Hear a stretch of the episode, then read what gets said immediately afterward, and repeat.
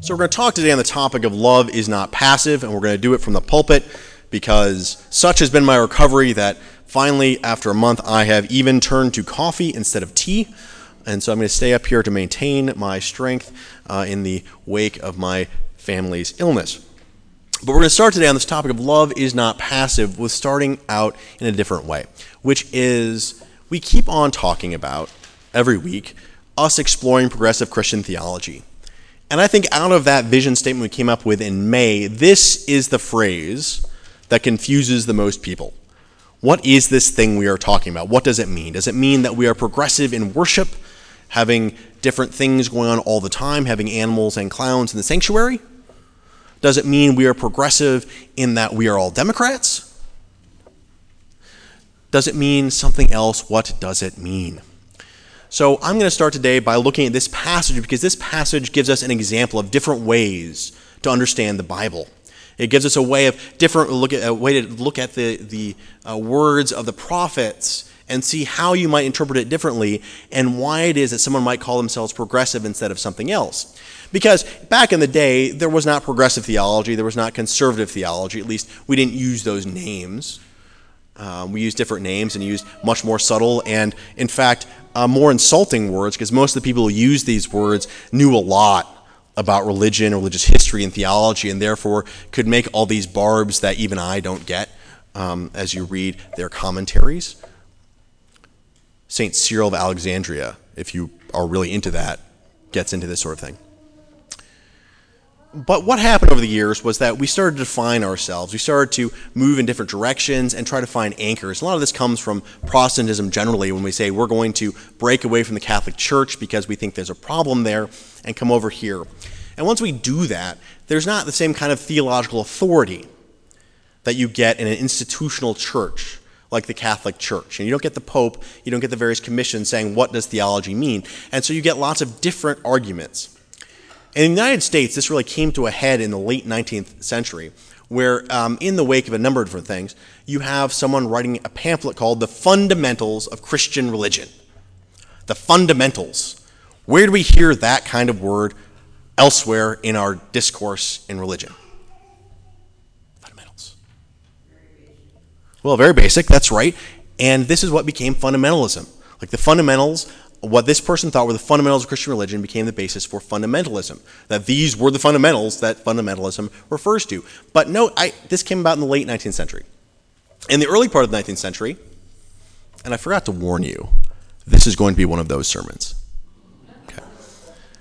In the early part of the 19th century, there's a thing called liberal Christianity, right? And this is uh, where a lot of the UCC comes from. There was this idea that uh, after the, the uh, various periods that were very stern, after the Puritans were there trying to purify things, trying to burn Quakers and banish Catholics and this sort of thing, that maybe we needed a more open interpretation, for instance, of religion. That maybe with a new uh, rational thinking that came about in the late 18th uh, century, we could apply that to religion and find new ways to think about it.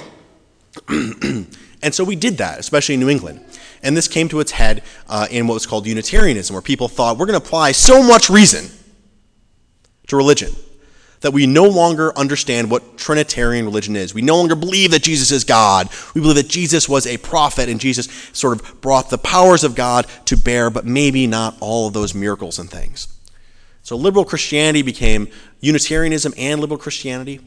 And so you have this as part of the milieu in the 19th century. So we have on one side religion, so rational that we give up Jesus.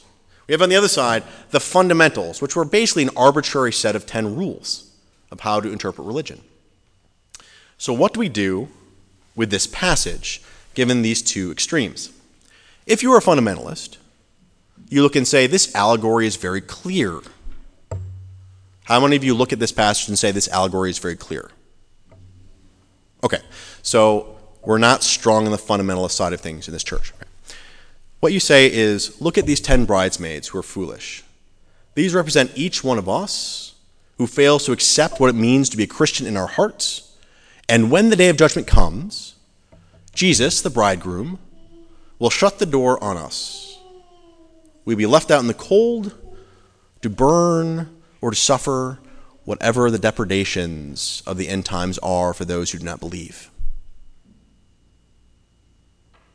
I could preach that here every week. I don't. Shut door. This is what it means. It is very clear. We must accept Jesus to be saved. We must accept Jesus in this very clear way to be saved. We must live life according to these basic 10 rules to not suffer in the end times. That is what a conservative interpretation of this passage is. If you're a Unitarian,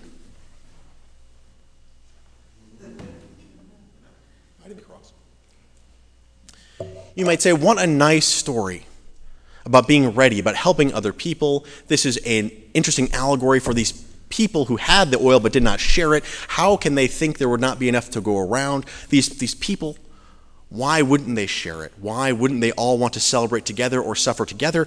Why is it that you would do this? And Jesus warns us not to be like the people either who forgot their oil or the people who shut the door. You might say that you might say, look at all of our opportunities to help one another in our lifetime. Isn't that great? And that's a way to say Jesus was a great teacher. There are many ways to understand this. In progressive Christianity, we don't go in the middle of that exactly, but we look at ways to tell the story such that Jesus is still the center of it. We all want to be in the banquet, right? We all want to be there with Jesus if Jesus returns and when Jesus returns. And so what we say is, what are the different ways to look at this such that we all get a chance to be in at the banquet? What is the way we can say this story tells us a story of love? What is the way that we can make this story speak to us and sing to us so that in our hearts we feel the love of Jesus and the desire to be with Jesus and to bring other people into that fold with us that Jesus is love? And so we say, no, this does not mean that when the times come, the door will be shut on us. What this means is that we will not always in our life have the chance to reach out to one another. We will not always in our lives have the chance to show kindness and mercy to one another. We will not always have in our lives the chance to preach, to praise, to worship, to be filled with the love of God in our lives. There will be a time when it is too late for us to make the connections in our life to feel Jesus in our midst, in our communion, to be in the presence of God. We will eventually run out of time. All of us live and die.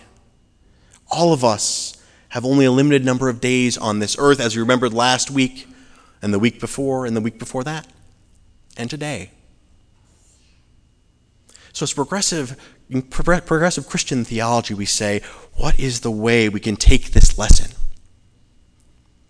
And help people know the love that is in our hearts because of the love Jesus had for us. How do we show other people this love and say, there is never going to be enough time to do all the things we want to do? How can we connect with one another today? Love is not passive. We do not sit here and love one another and do nothing because of it. Jesus' love for us demands action the radical love that God showed to us in bringing Jesus to this world, to live with us and die as us and show us the way out of death is an amazing story. This is not love that you sit and say, I love you, and not mean it.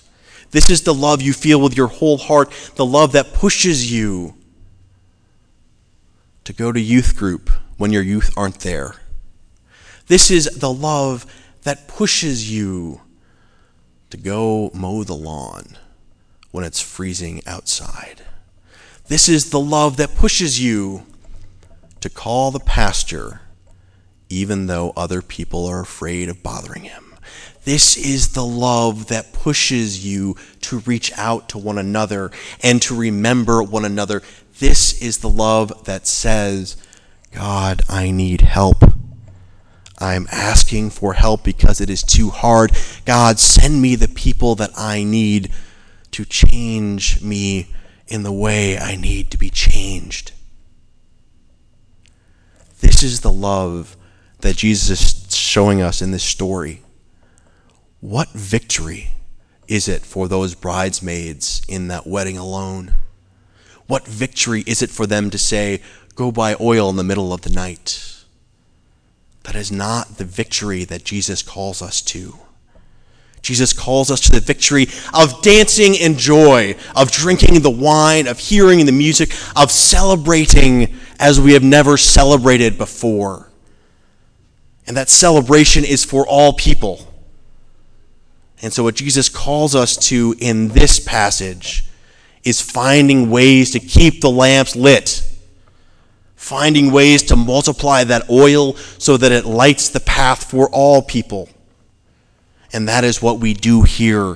What is that small act someone else does for you that keeps you going? What is that act you do for someone else that makes you not feel the burden of service, but the joy of connection? That is what this passage is about. Lighting the path, keeping the doors open as long as you can, because we never know when time will run out for us.